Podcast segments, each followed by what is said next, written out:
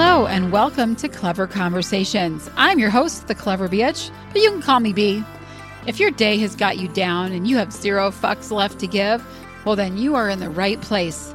So sit back, unless of course you're driving, then pay the fuck attention, or listen while you're getting the dishes done, whatever floats your boat, and let's get this party started.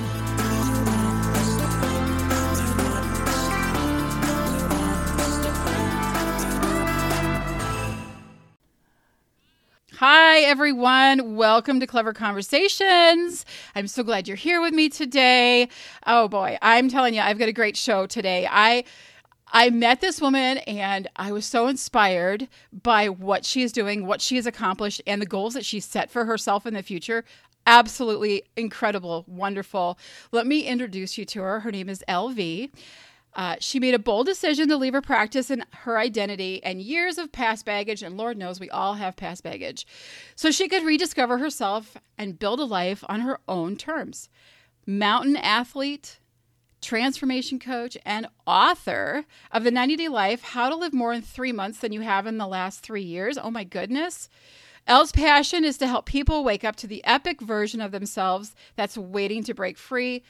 When not guiding clients to her their own personal summits, she loves pursuing literal summits of her own. And I want to talk to her about this a little bit before we get dive too too deep into this, because knowing some, I mean, I was, I've climbed, okay? I know what climbing is about. I have a harness. I've climbed up side of mountains. Um, I've done a lot of stuff in the gym, and I know the difficulty of doing this. So I am floored by the fact that she's going to attempt all seven, all seven summits, the highest peaks in the world by the, by twenty thirty. And I know she's already getting started. She told me she's got plans already. Elle, welcome to the show this morning. I'm so glad you're Aubrey, here. Thank you so much for having me. I am so honored. And I've got to say, it's it's energetic. Like, I actually feel tingly when you were saying that goal back to me. Like, it hit me up again that this is what I'm planning to do. It's great. I know, right? That's a big... Like, that's huge. And, and and I know a lot of people have seen them, but we've seen movies about people summiting and going up to like Everest, because that's like the big, that's one of the biggies, right? So people pretty much know about that. But there is so much to it. And I believe that all the things that you're doing when it comes to the ninety-day life, as well as summiting and going climbing these peaks, there's such a similarity to it. I, I've seen it in my own life.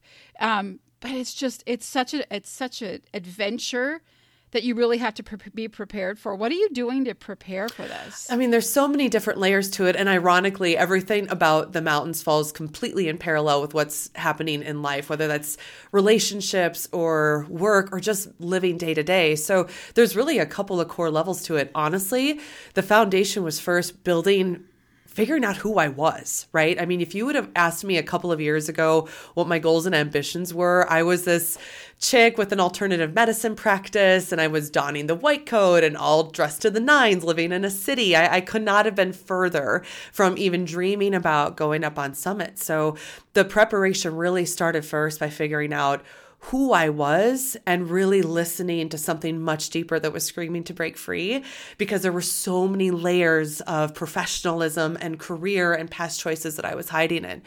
Once I figured that out, and we can go deeper into all of that journey, because it's a lot of what the ninety-day life talks about. For right now, it's really focusing on a couple of core things. One, why do I want to pursue something like this? There's a lot of people out there that are pursuing things like this, if not bigger.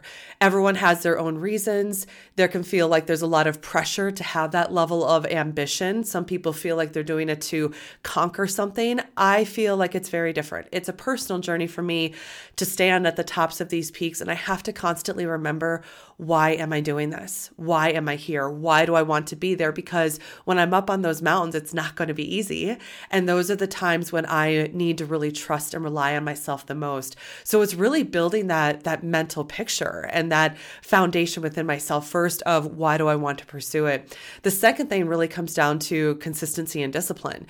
When you see someone up on a peak, it's just like when you see a phenomenal athlete on a podium, there's so much stuff behind the scenes. So it's really daily commitments to look at building physical training on a lot of different levels, constantly every single week, adding more weight to my pack, building more endurance, doing more elevation gain every week, being able to carry more weight on my pack every single week, working on breathing and being able to do things like hold my breath longer by doing different breathing techniques, um, exposing myself to cold training, whether that's doing ice baths or cold dips or cold showers to expose myself to things that are really, really uncomfortable, and, and doing that every single day. And it's, it's a weird process because it's very easy for us to live that seventy-two degree comfortable life, right? We just, we make the easy choices every day. We do the same things. We stay in the same rhythm. So the preparation, the overall theme of it is getting wickedly uncomfortable. And the more I do that and the more discipline I apply to it, whether that is consistently waking up really early when I don't want to, meditating when I don't want to, doing Wim Hof breathing when I don't want to, going to the gym when I don't want to, the discipline that's coming as a result of that is as big of a reward of, of any summit, because I'm conquering all of those excuses and mental blocks and procrastinations that could get in my way. So I feel like summiting a mountain is more of a aftermath, like a beautiful benefit that's on the side to everything that the personal journey is to actually get there to begin with. Well, I think that's really true. I, I it is it, it the, the the the life is in the journey and not as much. I mean, the the cap of it, of course, summiting that mountain, but it's very relatable to, I mean, when I look at doing things, all the baggage that I have, all the stuff that I have to go through, because when you're up on a mountain and you're way up there, you are not only dealing with the physicality of can I physically get up this mountain, but you're, you're alone with your thoughts. You have all these things that you have to break through and alone with yourself that you have to get through. And that's what I love. I mean, and that's what this book, I, when I was reading, I saw so much similarity to that, because we can't get to those points in our lives and get to those dreams and get through the things that we need to do unless we are unpacking that baggage, unless we are preparing ourselves, whether it's an ice bath or just the discipline of of putting ourselves first and putting our dreams and goals first and working towards those. Um, we have to, you know, it's whether it's summiting a mountain or whatever it is, we have to get through that. So how do how do we start? Like, well, let's back up for a yeah. second. Tell me a little bit about the ninety-day life. Tell me what that is about. How do we live more in three months than we have in three years? Sure. The the brief backstory is I found myself in a point of life, and this is what started this whole journey and coming up with this with this process, is I found myself at a point in life where I just felt completely stuck and completely off track. I was really good at what I did. I was really good at my career. I had a really good life on paper. You could describe my life to people and they'd be like, wow, you seem to be doing really well. But inside, I just felt completely torn apart. I was I was just depressed and miserable and, and gaining weight and just felt completely off track. I was not happy in the pursuit of what I was doing, and I couldn't imagine doing it for another thirty years, which was crazy because I'd spent probably ten years of my life in education and training and all these things to become who I was at that time. And then I found myself in this window where I was in a really, really rough spot and I needed to have a really, really big wake-up call. And it was either, do I drag this out? Do I keep trying to live the same life and force happiness? Do I keep just trying little things and trying some little goals, or trying any conventional goal setting strategy, or doing little quick, you know, fixes or pats on the back or self-help hacks just to feel better for a moment. Brie, I just found I always felt empty and unfulfilled no matter what strategy it was. So I realized I needed to approach things with a lot more urgency to create the transformation that I wanted. And that led to me needing to make a couple of big decisions. One, I had to leave the private practice I'd built for almost a decade. Two, I needed to leave the city where I built that private practice in for almost a decade. I needed to force myself out of the situation that I had made the conscious decision to build. And in order to do that, I realized that if I could compress the time frame to do that, I knew if I took six months or twelve months, it wouldn't happen. It'd be so easy to talk myself out of it. And then in doing my own research, I realized ninety days is so great for our minds. It's great psychologically. It's It's been shown in multiple ways that being able to set a goal in ninety days time, it, it works great for novelty. It works great for having enough time to build habits. So that was the simple part. figuring out ninety days as a time frame. But the hard part for me was figuring out how can I create consistent action over those ninety days to create momentum towards that end goal, which was building a life in the mountains, leaving the city and my private practice behind. So the ninety-day life process is really about for each individual to figure out what is that deeper thing within you that's screaming to break free. And my money bets on most people have something like that that's lying dormant within them. But we have been trapped by years of conditioning, conventional thinking, other people's opinions, what society tells us to do and how to live our lives. So you need to accelerate it by setting a time frame. And then in the method I map out, I talk about how to determine like what is that main thing that you need to set your heart on? What are the needle movers that you need to do every single day, every single week, every single month? And how can you do it in a way where you can execute it with discipline, but not just in the strategy, not just in how to actually do something, but who do you need to be to do it? That's eighty percent of the work. The ninety-day life, if you strip away the who, the identity part, you're going to look at a goal-setting method.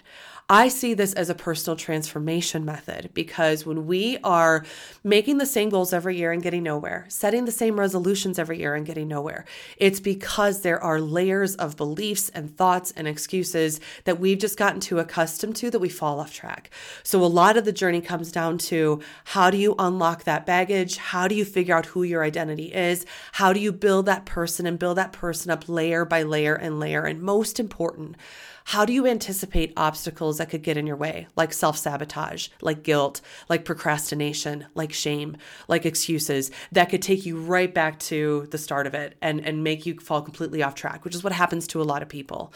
So in essence, the ninety-day life is an opportunity for you to accelerate the goals that you've been holding out on. And you know if you pursue, you're going to take your life to a different level. But most importantly, it's conquering those deeper mental and emotional blocks that hold people back.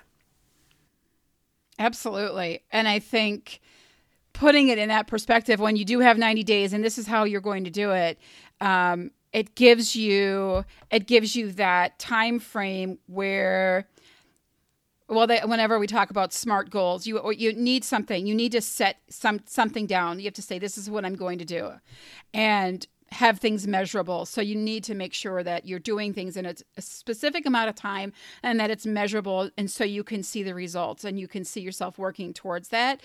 But I think so, like, even like this much into twenty twenty-two now, the goals that we set are, are resolutions, as they say, and I didn't make any this year because I know what I want to do. And I'm not going to say I'm going to, this is what I, but people, those goals, they're gone. Like we're we've already screwed it, right? We've already said, oh, these were my goals, and now we haven't done them, right? Mm-hmm. So we're probably beating ourselves up a little bit, thinking why, you know, we set all these high resolutions for ourselves, and we wanted to do all these things, and we're already screwing that up.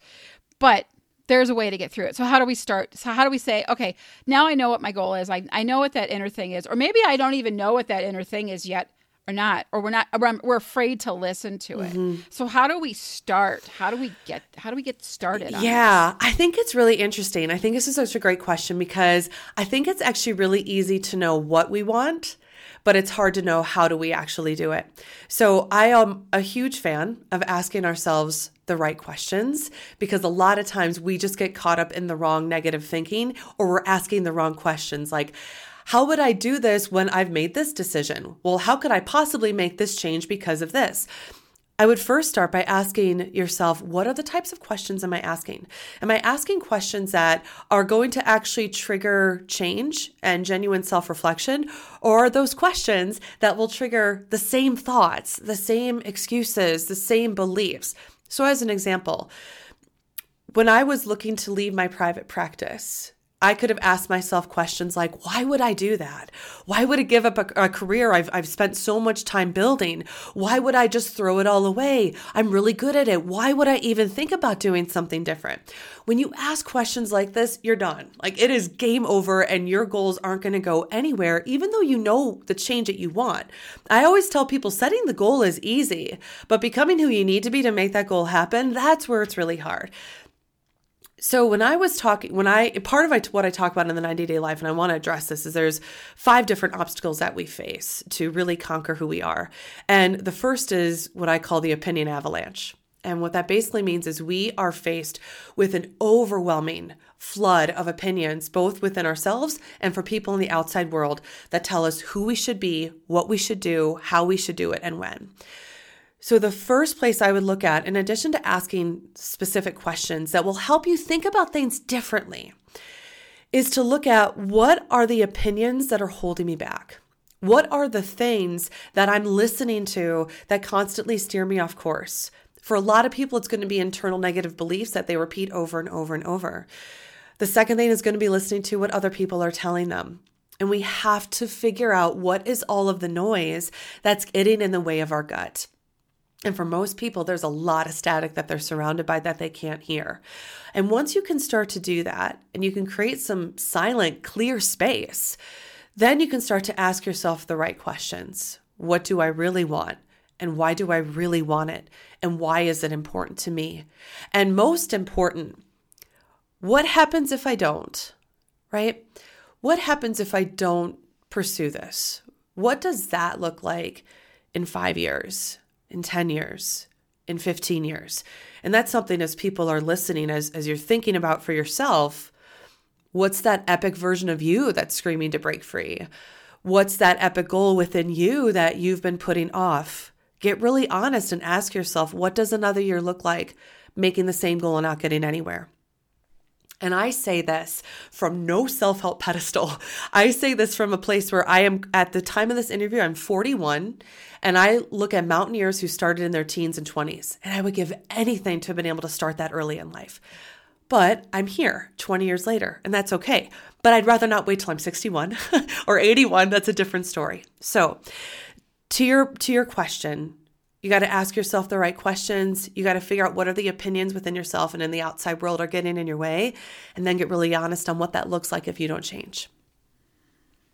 I think I, I, that's one hundred percent right. And I and I, when I hear, I, I always say that helpful advice. You know, when you're starting something and you and you're you're excited about it, and you're like, I'm going to make a change, and then everyone has advice. Everyone p- pipes in, right? So you're dealing with all that inward stuff where you're. Just to get to the point where I want to make the change, that's just getting there is a big deal.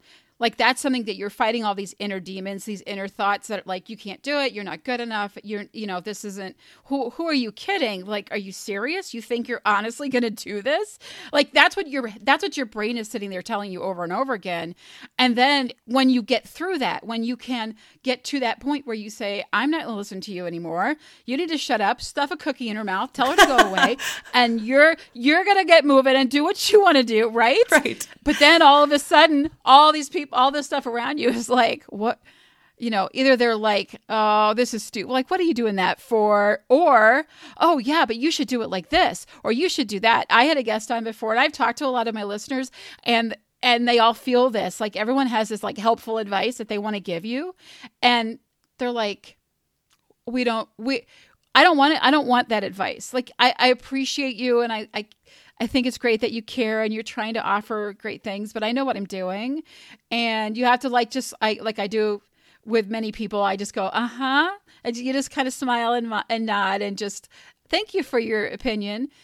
How do you, de- how do you deal with all that? Like helpful, like it's like, doesn't serve us. So how do we, yeah. how do we deal? Like once we've gotten there, how do we deal with all those people that are like throwing their two cents worth? Yeah. This, this took a few years for me to figure out now that I've built some protection around me. I don't want to say armor because armor makes me feel like I'm guarded from people, and that's not it at all. But I used to be such a sponge. I, I, I, I've, I'm by nature this amiable person. I want to make people feel good and feel happy. But when I'm, when I'm coaching, I'm very real and very forward and very honest. I'm not the best friend. I'm, I'm the mirror that tells you what you need to see.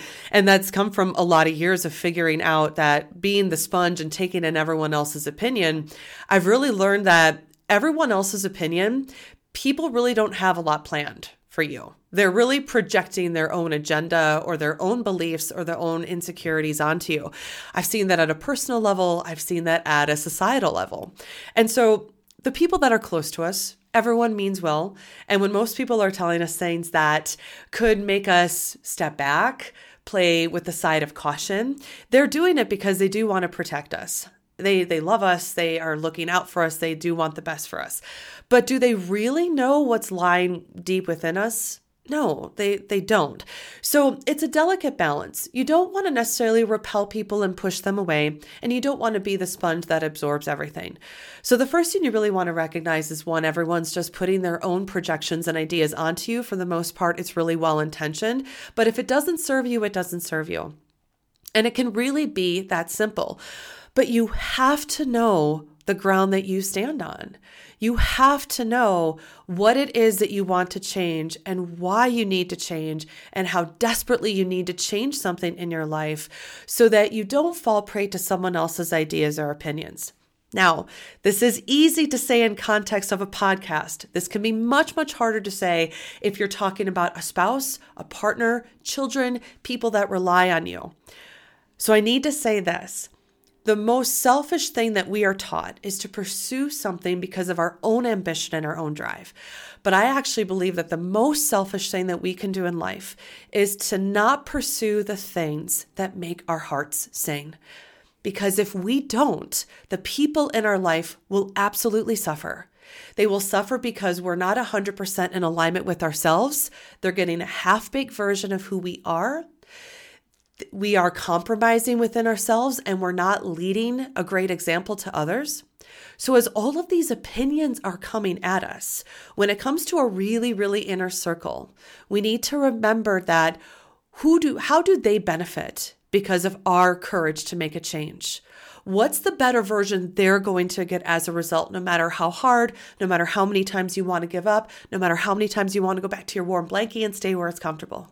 And then the second, for the people that are coming at you with their own ideas or opinions, repel the people who tell you to do something and invite the people in who ask. People who ask questions and want to learn more about your goals or ambitions, they're interested, they're curious. Odds are they want to support you. But the people who are just telling you, they're just projecting.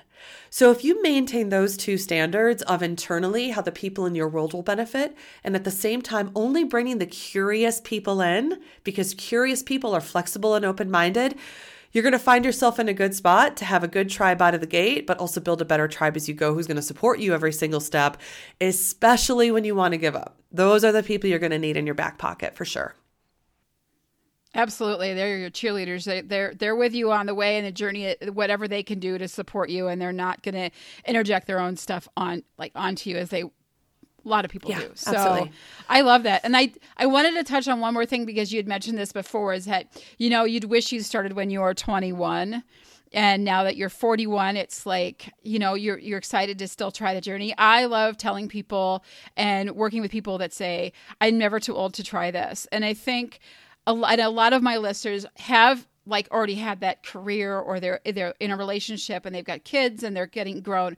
And, and so they're at that point in life where they start thinking about what if I had done this or, you know, they have those things that they, that those dreams inside that they've never actualized.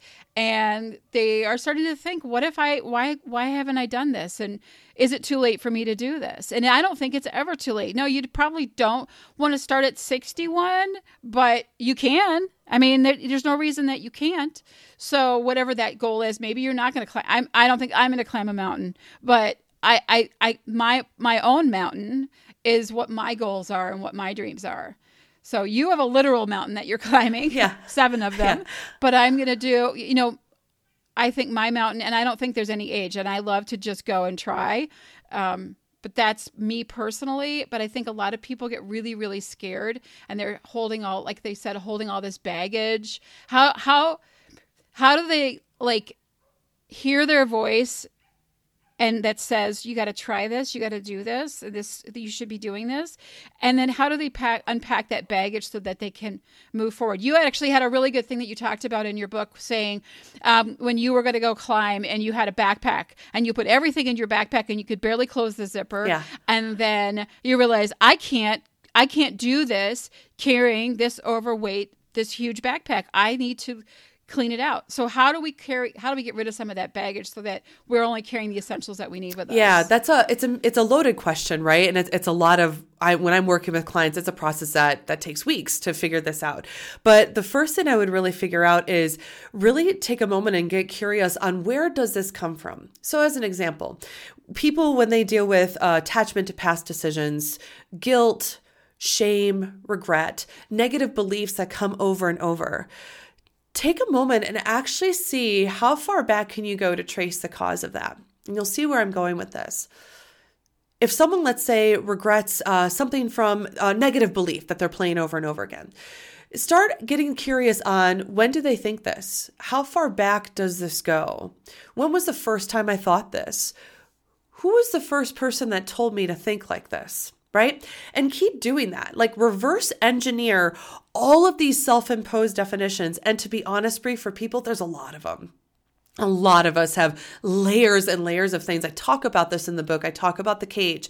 I talk about the layers of other people's opinions, their own fears, their own doubts, their own things that have been pushed onto you and taught to you.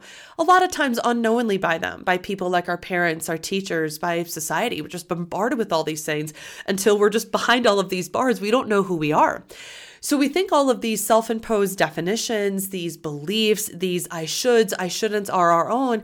And the truth is they're actually not. Our, our, our core true self is actually someone who really lives in alignment with our ambitions, but most importantly, our, our desires.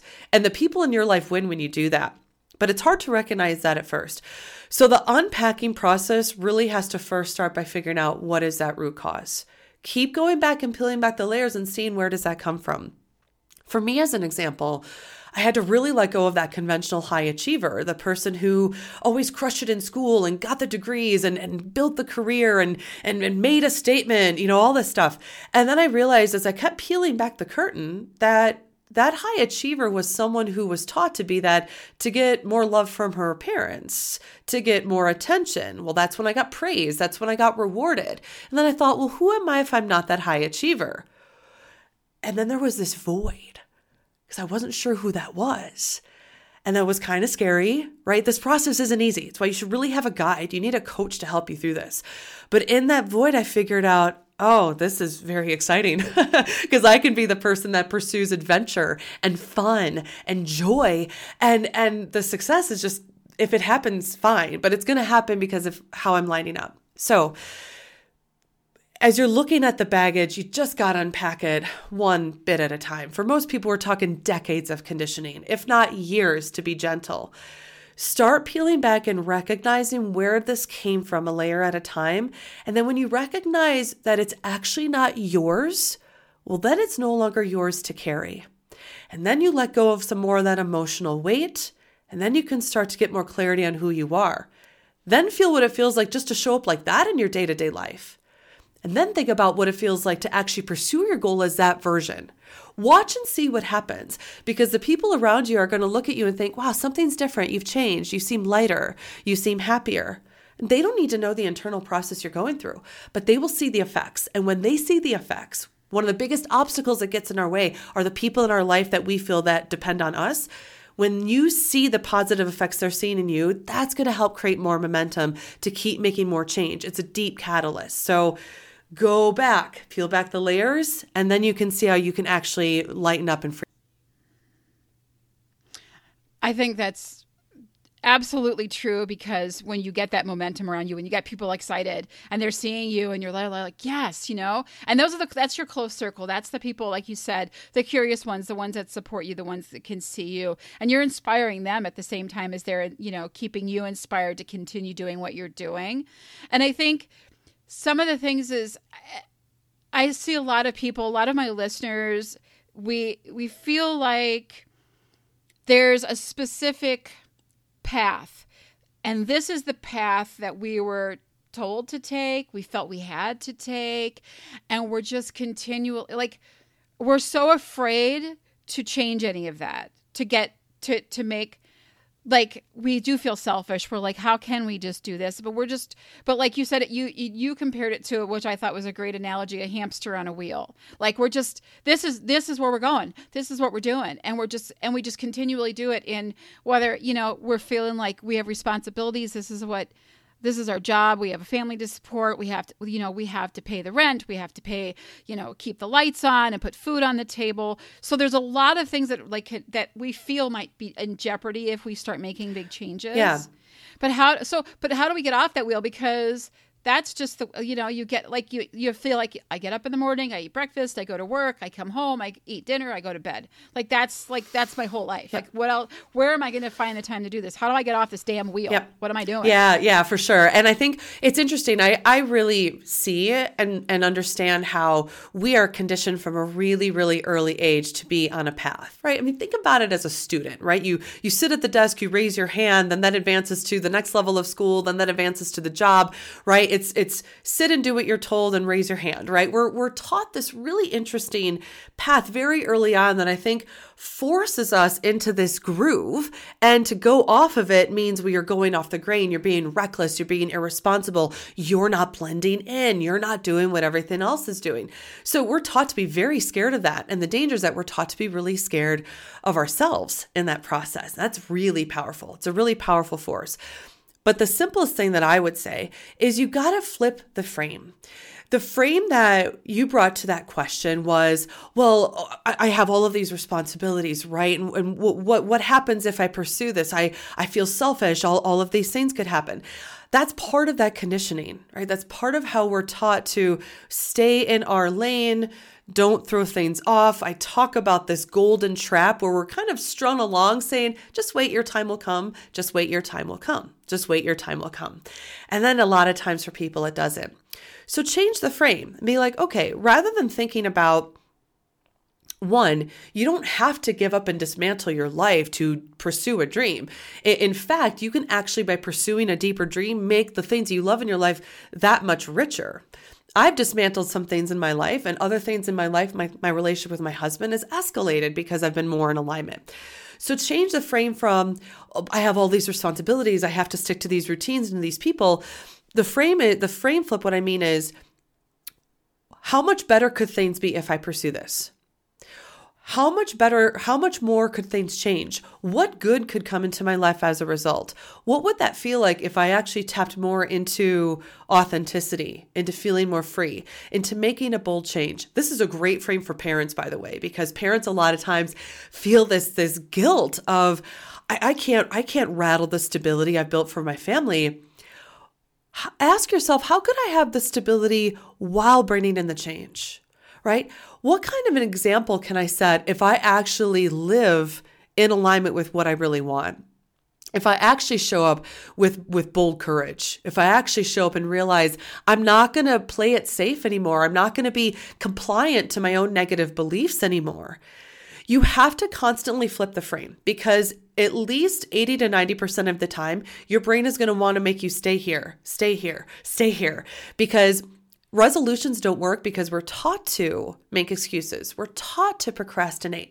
We're taught to stall. We're taught to live in fear, and we're surrounded by it. So you have to flip that frame and use that as your ground to ask yourself, how can this make life even better? How can this bring even more stability? How could this set an even bigger example? How could this bring more strength, more courage, more joy into my life and the lives of those around me? What could happen as a result? Because the worst case scenario isn't what's going to happen if you f- pursue a change. The worst case scenario is doing exactly what you know and doing that for the next twenty to thirty years when you know consciously that you're miserable. So consciously choose a different frame. And it is something you're going to have to consciously choose multiple times a day, because that old fear-based brain is going to want to keep you safe and on track. So change a frame, then change it again, and then change it again, until that becomes more of a reflex to look at the world differently and your life differently, most important. Absolutely. Yeah, for sure. And just be like, say to yourself, not what's going to happen if I do it, but what's going to happen if I don't? Like, what's going to happen to me if I don't do it? And that's, and that's what you got to propel for. You talked, you just mentioned being ultra light. Explain what that is. Explain what you mean by that. Yeah. So on a mountain, when you're doing any kind of trek. It could be a, a day trek. It could be a multi-day hiking circuit. It could be a mountaineering expedition. Weight is everything. And you need to pack the least amount of stuff on your backpack as possible. Because if you carry excess weight, if you carry too much, if you carry too much gear, too much food, uh, too much stuff that's in excess, and you have a bag that is overstuffed, it is going to weigh you down. It's going to make everything harder. It's going to make everything more taxing and gassed. You bring that into a parallel in real life today when you see people with mental health struggles, burnout, stress, physical struggles, early death, all of these things that we're seeing as a compound effect of the stress that we are taught to carry. We are carrying so much baggage from guilt and attachment to decisions and feeling overwhelmed and stressed and trying to meet expectations and then berating ourselves, trying to be perfect and being critical, right? Imagine if every one of those things I just listed was a big heavy boulder that you had to throw into a backpack and then try carrying up to a mountain to get to a summit to do something epic in your life. It's it's virtually impossible. You're going to get exhausted. You're going to give up. Your brain's going to talk you out of it, and it's going to pull you back to square one. So when I'm working with my clients, the first thing we talk about is how to become ultralight. And we have to look at all of the baggage. Let's open up the suitcase, boys and girls, and let's figure out what is the stuff you've been holding on to. Because if you can let go of negative beliefs that play and repeat every day, just imagine this for a moment, right? Because ninety percent of the thoughts most people think every day are negative. If you could take some of those away, if you could feel a little bit more peace about your past, if you could feel a little bit more peace about your decisions, if you could feel a little bit more comfortable with knowing who you are and why you need to make this change. Even just saying that, I feel like you can feel an energy shift. Now imagine going through your day-to-day life like that. Now imagine making a change. You cannot make a dramatic change in your life if you are carrying your emotional baggage from the past and from present day. It is why most people fail with goals. It's why most people fail with resolutions. And I say that with so much love because you have to look at becoming ultralight and stripping twenty, thirty, fifty pounds of emotional baggage off of your back. That's when it becomes a journey where you can move forward. That's where you'll stop the cycle of self-sabotage and procrastination. And not to mention, the journey is actually a lot more liberating as a result because you're not carrying a past version of who you are. You're carrying the version that you want to be. And that's where your focus goes, not so much on the weight you've become so accustomed to carrying. Absolutely. Um You offer, there's a lot of things that you offer to people to help them out. Now, first off, the ninety day Life book, that one, like, just grab that. Like, I would just tell everybody, just grab it and start reading because that's what I've been doing. I've started to delve into it. I haven't finished it all. I feel like as I'm reading it, I'm starting to think of all the things that you just mentioned, and I can hear those self-doubts inside of me. Um, I think, you know, I, and I can look back, like, to... I think I was probably seven years old, and my parents had taken me to this fabulous resort area. It was this, it's this whole community.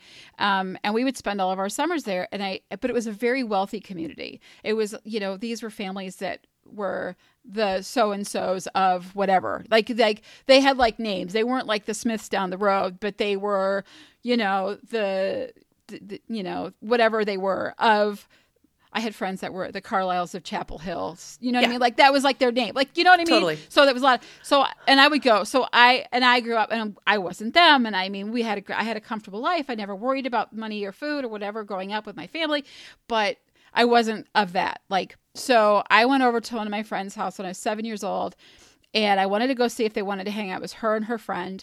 And I was walking up, and this was back when like, this is where we, everyone has big porches and everyone's sitting out in the porch all the time. Um, and I was walking up and I could hear them talking, and they said, "Oh, I hope she doesn't come over and hang out today. I really don't. She's been driving me crazy and I don't want her here."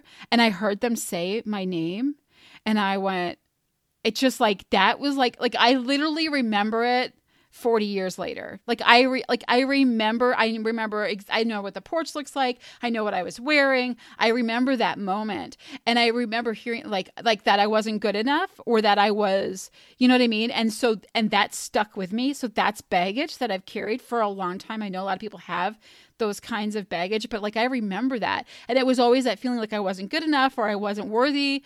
Um, I wasn't a good friend, or whatever it was. And I kind of carried that. So I know when I started to do podcasting and do certain things, I always still had that in the back of my head that I keep having to like shove out. And it doesn't, it, I don't shove it out and it just stays out. I it, like, it still likes to creep its way back in.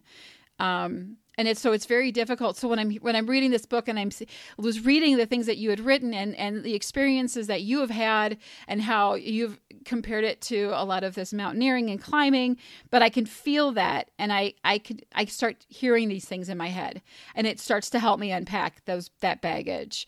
And I think it's something that, and so my, what I was trying, I do have a point here. I, I do ramble. People know this about me. My listeners are all me laughing. Too. Now. They go, yep, there she goes. I do too. Blah, blah, blah, doing that thing.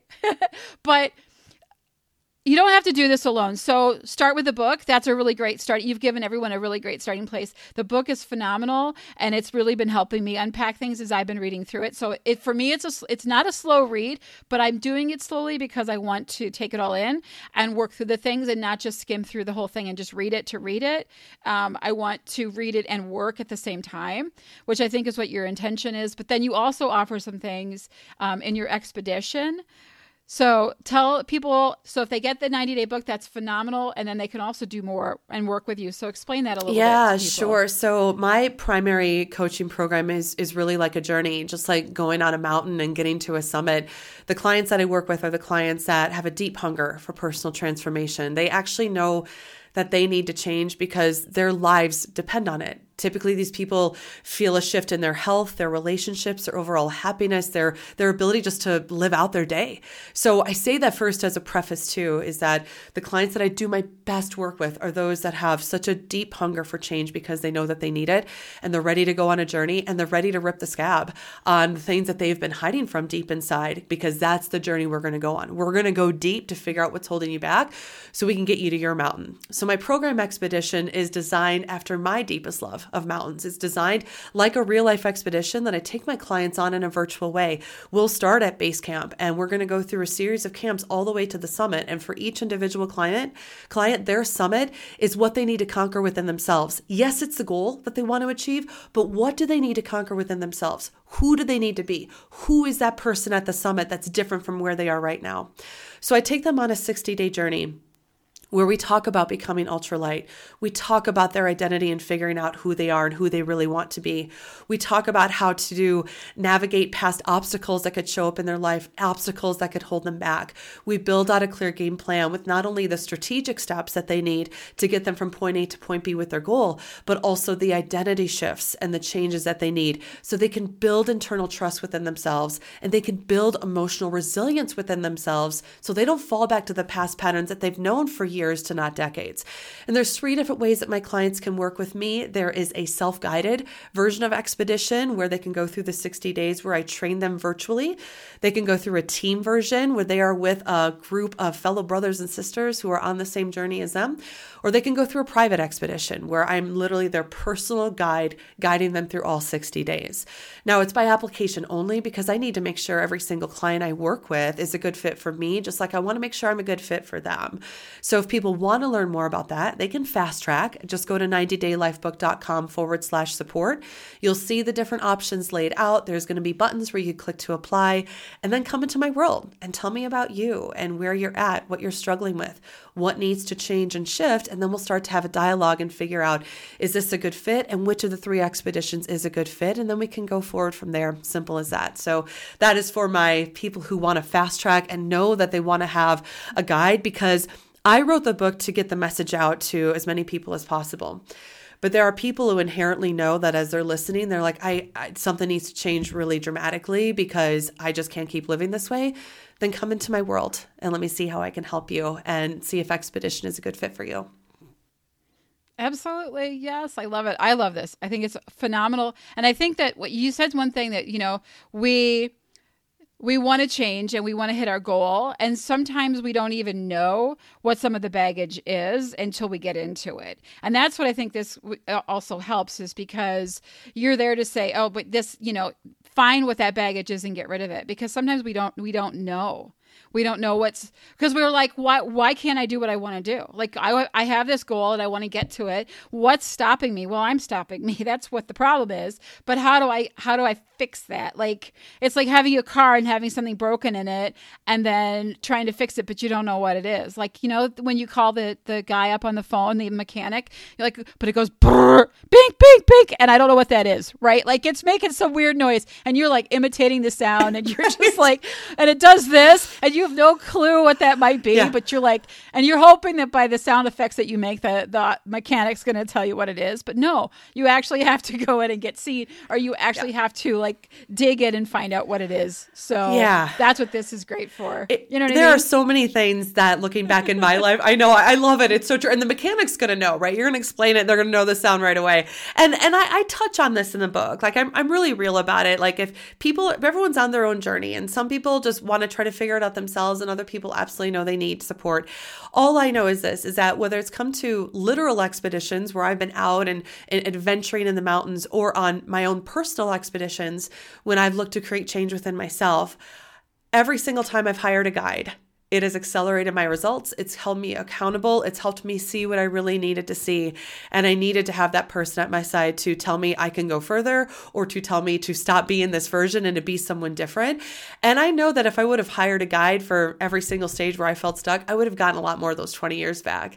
And it's great. It's great wisdom that I can pass on. So my, my advice to anyone who wants to go through a very deep personal transformation because they know they need it is don't navigate it alone, right? I, if, if I'm that guide for you, great. I would be honored to help you if we were both a fit.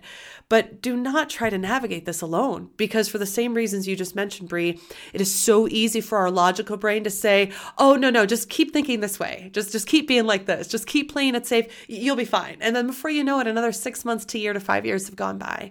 So please, if, if you know that you need transformation, do not navigate it alone and make sure you have someone who is unafraid to unabashedly tell you what you need to hear.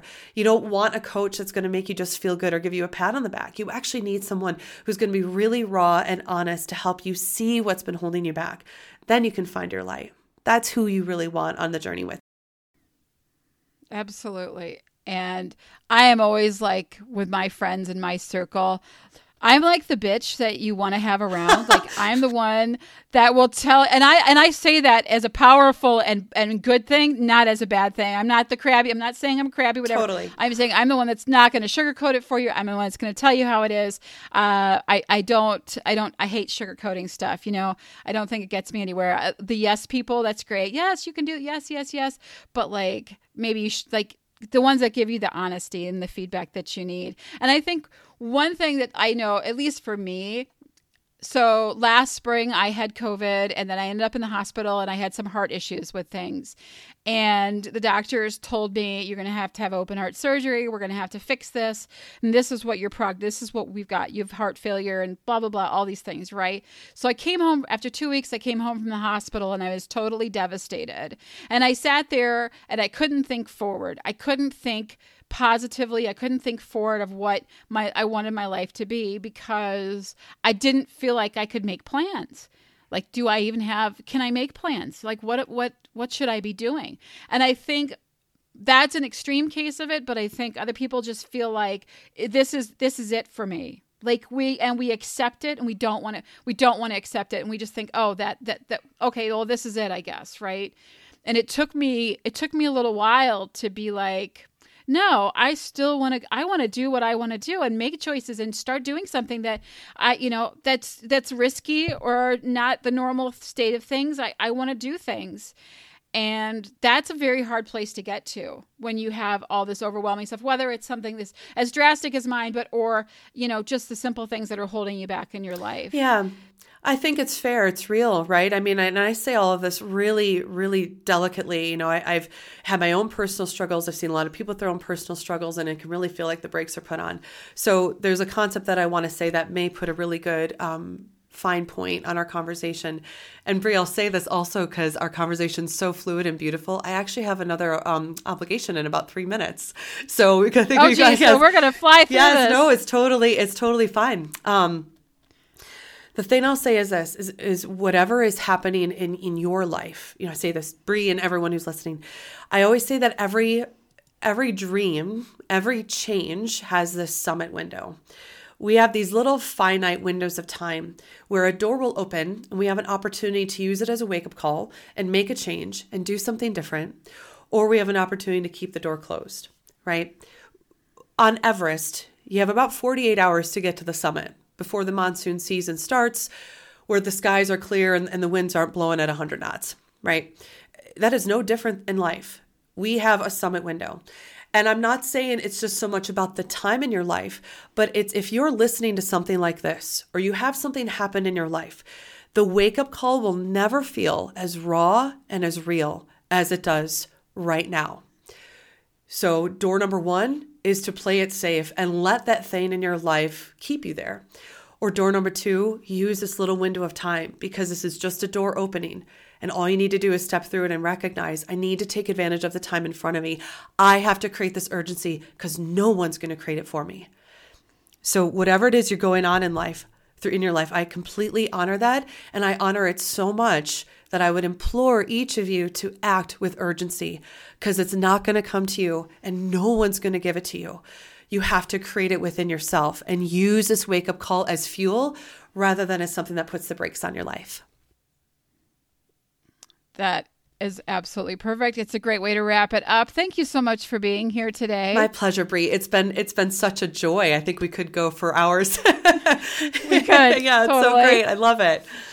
Thank you for having me on. Everything's going to be in the show notes. Absolutely. Everything's going to be in the show notes. You can check it out. Uh, I have all the links to everything. Please go check out the book, the ninety day life book dot com. I would, I implore you just to give it a read. It's so wonderful. Thanks, everybody. Thank you all for joining me today. I hope you've had as much fun as I did and learned a few things along the way. For more information, you can check the links in the description of this podcast. I'll be back next week with more joy, love, and laughter. Until then, I would be honored if you gave me a like and if you're so inclined to follow. Thanks again for listening, and remember, find some joy and laughter today. Ciao. Even though I'm scared you'll break my heart, you know that I loved you from the start, right from the start, right from the start.